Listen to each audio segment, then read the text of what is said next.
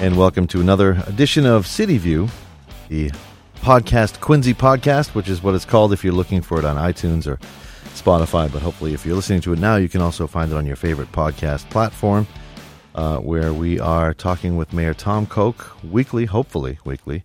Uh, we had our maiden voyage last week. They'll all be archived up there at uh, Podcast Quincy, or just search for Quincy Mass or City View, and you should find the podcast pretty pretty easily. So, uh, Mayor Koch, welcome. Hello, Mark. glad to be back. I think we get some positive reviews from our first podcast. So oh, I- good. yeah, so glad I to think hear it's it. uh, it's exciting to be entering into this new realm. I mean, in this office daily, it's not positive we receive usually. It's usually complaints or issues about something. People generally don't call when they're happy. So, Well, but, uh, we good. pre- That's we good prefer they call than than just spew it out on social Absolutely. media sometimes. Absolutely. For sure. We've got lots to talk about. We talked last week about some really exciting news and, and also a new a new hire and a new department that you've put together. Uh, that was a pretty exciting conversation. But today, let's let's talk a little bit about again another new great uh, project here in the city and one of many, I, which is kind of cool to say, one of a few schools that you've built in your tenure. So um, the Sterling Middle School is old and dilapidated, and the new Southwest Middle School is about to be at least mostly opened, right? So let's talk about that. Sure, sure. Well, um, we're very fortunate in the city that my colleagues in government and the leadership in our community they believe in strong schools. Uh, this city uh, really funds the school budget fairly well, unlike a lot of cities that barely meet the minimum foundation uh, level for the state. We, we well exceed that, and I'm proud of that because we've got small class sizes. Uh, we got excellent staff and teachers and leadership. Dr. Christopher and his team do a great job. Uh, it is about one of the most important things in government we do is educating the kids, and it's about creating the citizens of tomorrow, right? So they're going to be in control someday. We want them off to a good start. So I've also often said that the great equalizer, no matter what your background, is the classroom. You know, there's some kids that come from, from difficult family backgrounds, uh, don't have the support at home that many kids do. Uh, so the classroom gives that opportunity for them to learn, you know, learn obviously, uh, be creative, find areas where they may be good at uh, and may enjoy and excel in, and then chase that, you know, and that, that turns into dreams. And so I think it's important. One of the things we do is that we maintain our infrastructure. And uh, with our schools, we have a lot of uh, school buildings, more than 20. Uh, a number of them are great old buildings that we've done a lot of work to that were built back in 1910, 1915, great old brick and granite. Uh, but some of them just, just aren't worthy of saving. Um, they're too far gone. They weren't built as quality. So, uh, and this is one of those. Now, I know that there's some folks that may be listening that will say, hey, I went to that school. That was a great school. That's not what I mean. It's obviously what goes on in the classroom before the teacher and the student or the coach or the guidance counselor. Uh, it's not the brick and mortar, but the brick and mortar is the minimum good, safe learning environment that we need to provide. So that that stuff that goes on in the classroom does go on in the classroom. So, you know, South it was South Junior High when it was first built, and a guy by the name of uh, Ray Sterling was the principal there. Uh, and after he had left, um, there was a movement. They named the building for Ray Sterling. So we we reached out to the family and discussions about the name because we want to go back to a geographical name. Uh, all our middle schools are relate to the geography that they're in. Atlantic Middle School is in Atlantic area. Broad Meadows is in the Broad Meadows area. Central is in the central part of our city.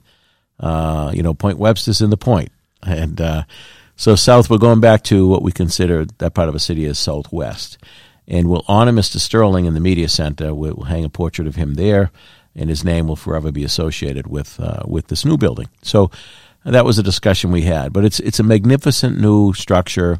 The same architect, uh, AI3, uh, that did Central Middle School with the architects here.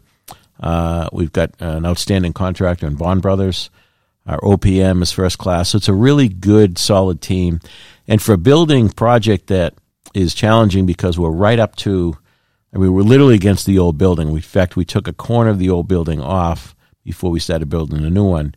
There's all kinds of things that can go wrong, but it's been seamless.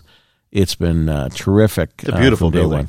It's a, it's it's a very different than Central, uh, but in its own right, it's it's beautiful. It it, it has a more of a um, natural residential feel than that industrial uh, building feel that some of our other schools have. Uh, It, it's really a neat structure, and I give them a lot of credit for that. Um, but you know, it, it's we had, we fell a little bit behind with the lockout with the national grid for the gas hookups and all. So uh, it looks like we're going to try to move in uh, June third, which is just after the Memorial Day. Move all the kids in. So the, at least the eighth graders will have a couple of weeks in there before they move on to high school. Yeah. Uh, and then what will happen is when school closes um, during the summer, we'll take the old building down because we don't want to be taking that down while kids are around. So, Right. uh, and then when they come back in September, all that landscaping, parking, it will all be finished uh, as a complete project. So it's exciting. Um, we've been very successful, as I started out with, working with the school building authority.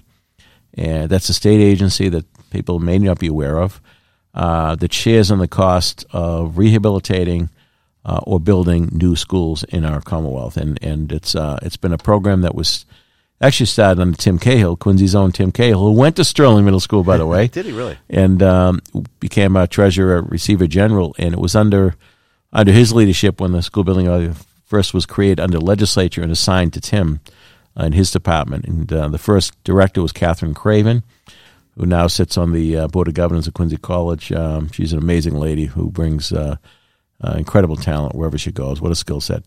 Um, so I want to thank them for their work in creating it. But today, Deb Goldberg is the treasurer. Uh, we have a great relationship with her and, and her team, uh, including Jack McCarthy and Jim McDonald. Um, we were out recently looking at the old Squantum School, um, and they have an awful lot of requests all across the Commonwealth for these dollars in this pot. So they they've got a tough job in divvying that out. I mean, it's nice to to divvy it out, but when you have such competition for it, it's tough because there's a lot of districts in need of of new buildings. When we were first in the program, we didn't have the kind of competition that's out there now. So uh, you know, we did the Quincy High School, we did the Central Middle School. We're now working on the Southwest Middle School, and the goal is um, we just got the school committee and the city council to vote to support our application. Again, this is the fourth year in a row uh, to replace the Squantum Elementary School. So we're hopeful we'll get the nod in the queue to begin the process uh, for Squantum in the coming year. But you know, again, there's a lot of competition for it, and we've done well with this program. And I should point out to our legislators, um, you know, it was their decision, their creation to create this entity, to create the the dedicated tax to it. Uh, Ron Mariano would have been heavily involved at the time, the dean of our delegation, now the majority leader.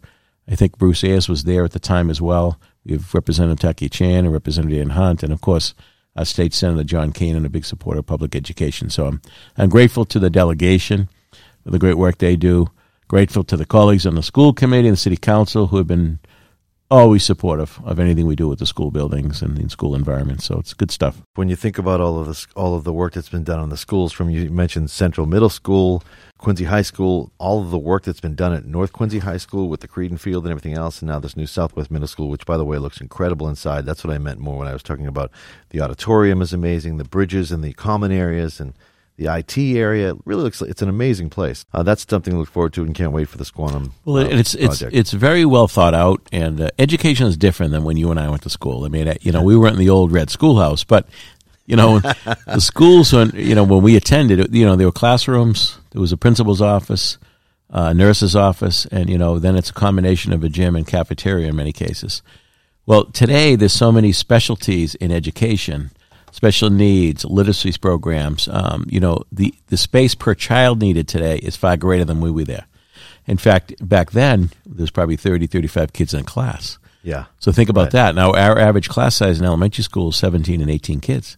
yeah. So in order to accomplish that, you're using more rooms. Yeah. So the pressure for additional space is there, um, and it's not because we have a lot of a lot more students. It's because education is is a different environment today, and the need for more space per student is there. Thank goodness, because our kids have, have have both gone through the Quincy public school systems and have really benefited, I think, from that. Oh, indeed, indeed. I, you know, um, you know, as a father of three, uh, three of them graduated from North Quincy High School. They've all done very well in their chosen areas and college and the military. And and um, you know, I, I was quite impressed as a father, forgetting my role as mayor and chair of school committee, but as a father, um, seeing the um, education they received, the support they received from the you know, the teachers, the guidance counselor, the coaches, the mentors they had in their life at that school was pretty amazing. So, um, and uh, you know, I have two high schools in Quincy. I'm speaking as a father because they Yeah. weren't there. Quincy High is is terrific as well. Beautiful. Mm. uh, great building, but it's the people inside that make it. You know, Sure, sure. I, it's funny. I, I I was so overprotective of my daughter when she was at. I had terrible experiences at Atlantic when I was a kid. It was just a different school, Sure. and at North Quincy High School in the beginning, and I was so overcompensating for my own experience, and she had the best experience ever. I mean, she really enjoyed it. So it, is, it is a different day now. So It is a different Thank day, God. and it, which is which is good in many ways. Maybe in some other areas, maybe not so good, but overall, it's a good thing. we're going to segue a little bit into since we started talking a little bit about our kids and our personal life a little bit. But uh, you had recently just uh, received a, a pretty prestigious award, the John W. McCormack Award. Uh, this award is uh, from it's a it's from Mass Citizens for Life and has been given to some pretty prominent folk over the years. Let's talk about first. Let's talk about the award and its in its history. Yeah, um, Mass Citizens for Life um, does a great work in advocating and protecting for the unborn. Um, you know, as you know, Mark, and, and maybe some of the listeners do know, I, I did leave the Democratic Party two years ago uh, because of the extreme left wing, if you will, Yeah. uh, position, uh, particularly on, on life. Uh, at the time, the new chair of the National Committee, Democratic uh, National Committee, come out and said there is no room for pro-life Democrats. And I said, okay, well, that was uh, that was the last straw for me. Uh, I'm not defined by a party. I Um, agree. and I'm not going to be defined by a party, and uh, and I don't want to be complicit to what is being pushed uh, from the left wing of that party. Um, and we've seen over the last few months uh, incredible legal uh, maneuvers and, and new laws that um, really go to the extreme. Now, look, I understand in, in politics and in legislation, uh, you know, there, there's got to be compromise from time to time. And uh, though I'm pro life, and, and by the way, that position didn't come from me as a Roman Catholic, although I'm proud to be a Roman Catholic. That position comes uh, from two things. One is the Constitution, right to life. Two is science proves when life starts. so it, it's pretty clear uh, in the science community when life starts. So it, it's not even a religious discussion or debate. It's really a discussion about a life. And, you know, I think the pro choice community very effectively took uh, once, you know, if you go back to the decision of, of the Supreme Court back in 1973 in January, uh, there was some really foggy area whether life started at conception or where or when it's actually started. So I think that at the time, if there was more science on it, uh, more advancement in science, that, it, that decision might have been different. But once the science came out on it, then the, the argument became different. It became, well, it's the choice of the mother. You know, it's the woman's choice. And I think that that um, argument that that community's been making for years has really desensitized the average person of, of what this procedure is. And um, so, you know, I have great respect for everyone's rights, but I, I don't believe anyone has the right to take a life. And no matter how you slice it, this is the taking of a human being.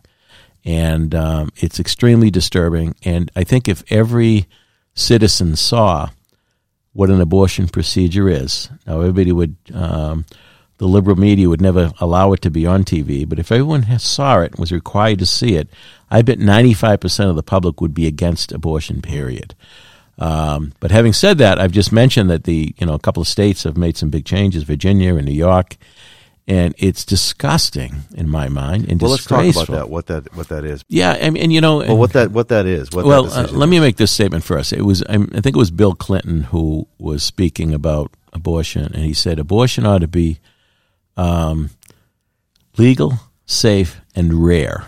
Was his comments, and, and uh, you know, I'm not a big, big Bill Clinton fan, but um, he saw that there's there's a there's a moderate piece to that that um, he wasn't that left wing argument on, on the issue. And, and I'm not here to defend Bill Clinton. I just I just make that statement because the the point is rare.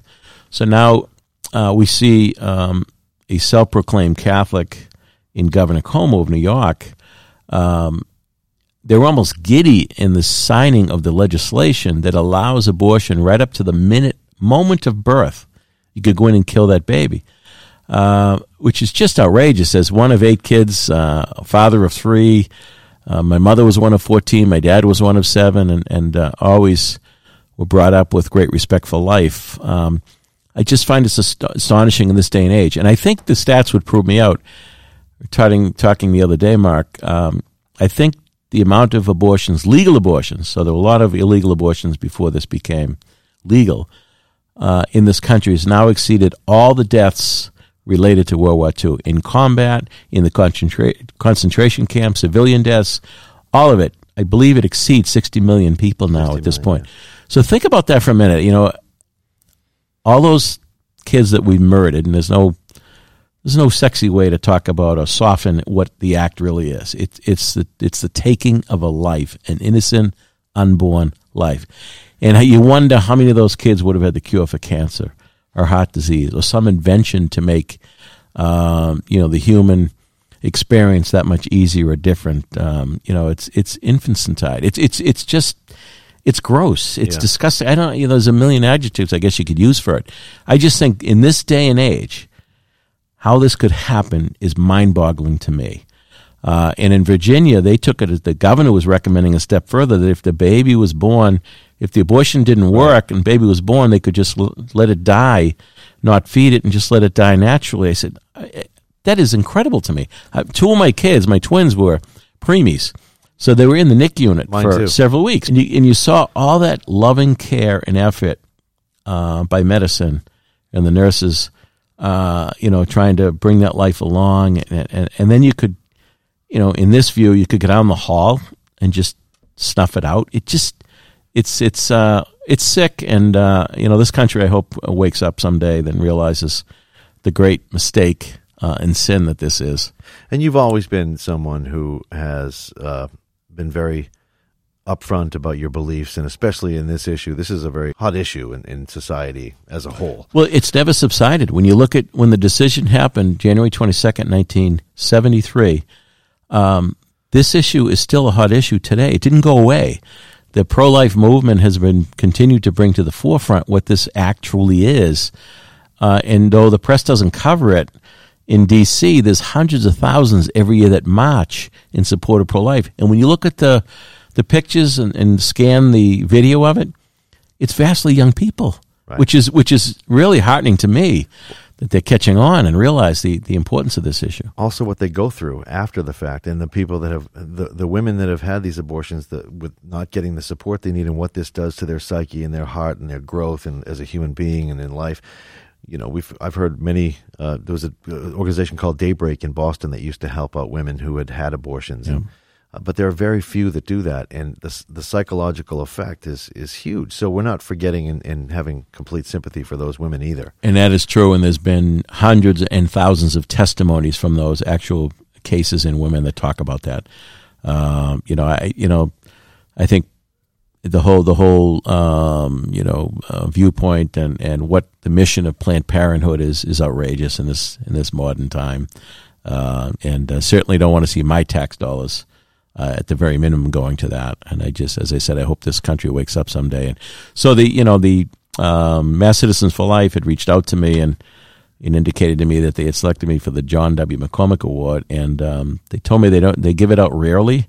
Uh, Yeah, President President Reagan had received it, go, and yeah. uh, Congressman Henry Hyde had received it. Uh, two huge, huge names in in the in the certainly the world of of being pro life. Um, so it's with certainly with great humility that um, I accepted the award, and quite frankly, this is one of the most meaningful uh, I've ever received. I mean, um, you know, I not to get too corny, Mark, or um, into the faith part of it. I am a Roman Catholic. Those that know me know I'm kind of an Orthodox Catholic, but um, I treat everybody with, with great respect. I've got friends with Protestants and. Jewish and etc. Uh, but I I often thought of that, you know, uh, someday when we meet a maker, and and him saying to me, you know, you're in a position of authority. You're in a position uh, to make change. Uh, what did you do for my little ones? You know, and that haunted me for some time. And um, so, you know, when that when that final statement came out from from the president or the chairman of the city uh, state national committee, I should say, reiterated by a number of city and state committees, unfortunately, about there's no room for pro life Democrats. It's okay. That was the final straw. Out I go. I'm unenrolled. I haven't. I didn't join the Republican Party because in Massachusetts, the Republican Party is no different on this issue Right, which right. is unfortunate. Um, so uh, I'm grateful to Mass Citizens for Life. I'll continue to do everything in my power to get the message out about life, and uh, we really should, as a country, we need to change this uh, big time. And I and I think that when you do the when you see the polling and all, the average American doesn't believe in supporting abortion, particularly in the third trimester. I mean, you think about that, and, and there's, you know, I get back to that word about compromise. You know, in the legislature, Yeah, sure. you never get all with all you want. Well, to to save millions of babies, I would have compromised to say, okay, I'll give you the first trimester, even though it's against everything uh, that I believe. But it, the, the extreme left wing which should be compromised and saying, "Hey, we shouldn't do the third trimester because it's it's the baby is is is ready to be born. It's Right. fully formed. Everything is there, um, and the baby feels pain. Science has said that too. The baby feels the pain going through this procedure. So, um, I know it's a tough issue, and uh, I'll continue to be an advocate for life. Well, thank you for sharing that on the award. Thank you for discussing this in detail. And uh, not that I want to shift gears into anything else after such a heavy topic, but back to Quincy and what we do here in Quincy is uh, we put on great events, we have been over the past, you know, uh, decade or so and, and beyond.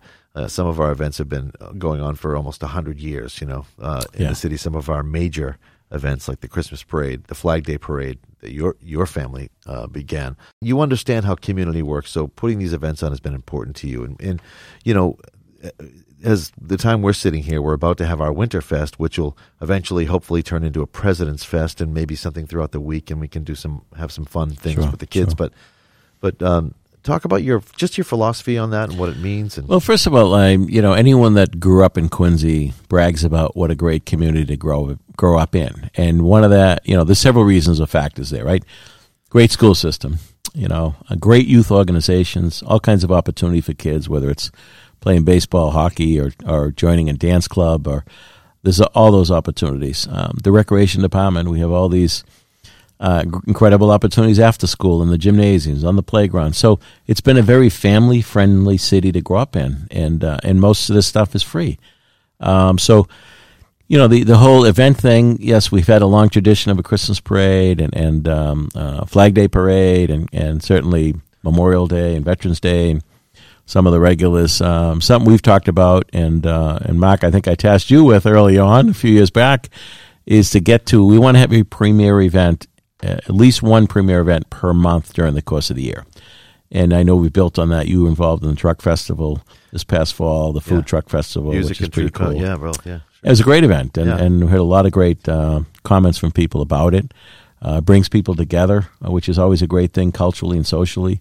Um, and it's good for the city. So, in addition to the residents that enjoy it, it brings people in from the outside who get to experience some of those things in our city and perhaps uh, maybe uh, go spend a little money in one of the local restaurants or one of the local shops. So, so it has a economic value, I think, uh, as well. Um, and I know this this weekend, uh, Sunday, we're doing. I guess it's Sunday two to It'll be yeah Sunday the uh, on the the seventeenth with two, a rain two, date two p.m. two to seven two to seven, two to seven. Rain date being the actual. President's Day. being Monday. Yeah. Yeah, So, you know, we'll be we'll be uh, doing tours, I assume, of our of our historic sites right on the Hancock Adams Common here again. Church of the Presidents. There's a marionette show. There's entertainment. There's adult beverages for for the uh, for the parents, and there's stuff for the kids. There's stuff for everybody. Uh, that's great. That's great stuff. And you know, we have that the name of City of Presidents for a reason. So we ought to be owning President's Day and, and really celebrating it uh, in many ways. So this is good. This is a good start.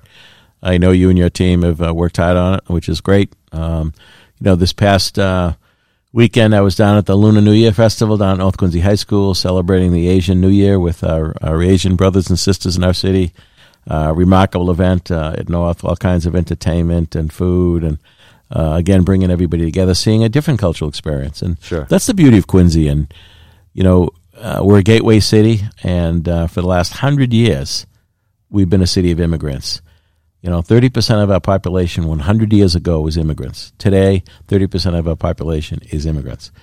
Different faces, different regions of the world, uh, but come to this place uh, we, we know and love as our, as our home, Quincy. And uh, I remember talking to Johnny Gillis. You remember the great John Gillis, Of course, Mark? yeah. Uh, there's a guy that grew up in Quincy Point. He was city clerk for many years. Um, and he used to talk about growing up in the Point.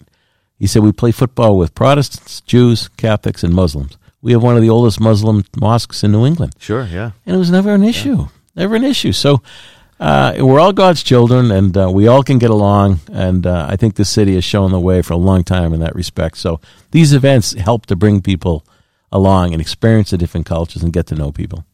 And I think that's a good note to end this podcast on. So, our second episode, Mayor, thank you so much. Uh, it's part of our Quincy uh, channel of bod- uh, podcasts that we have just begun. Please subscribe to it, and you'll find it on iTunes, Spotify, and everywhere else uh, that podcasts are provided. And again, uh, we'll see you next time. Thanks, Mayor. Thank you, Mark.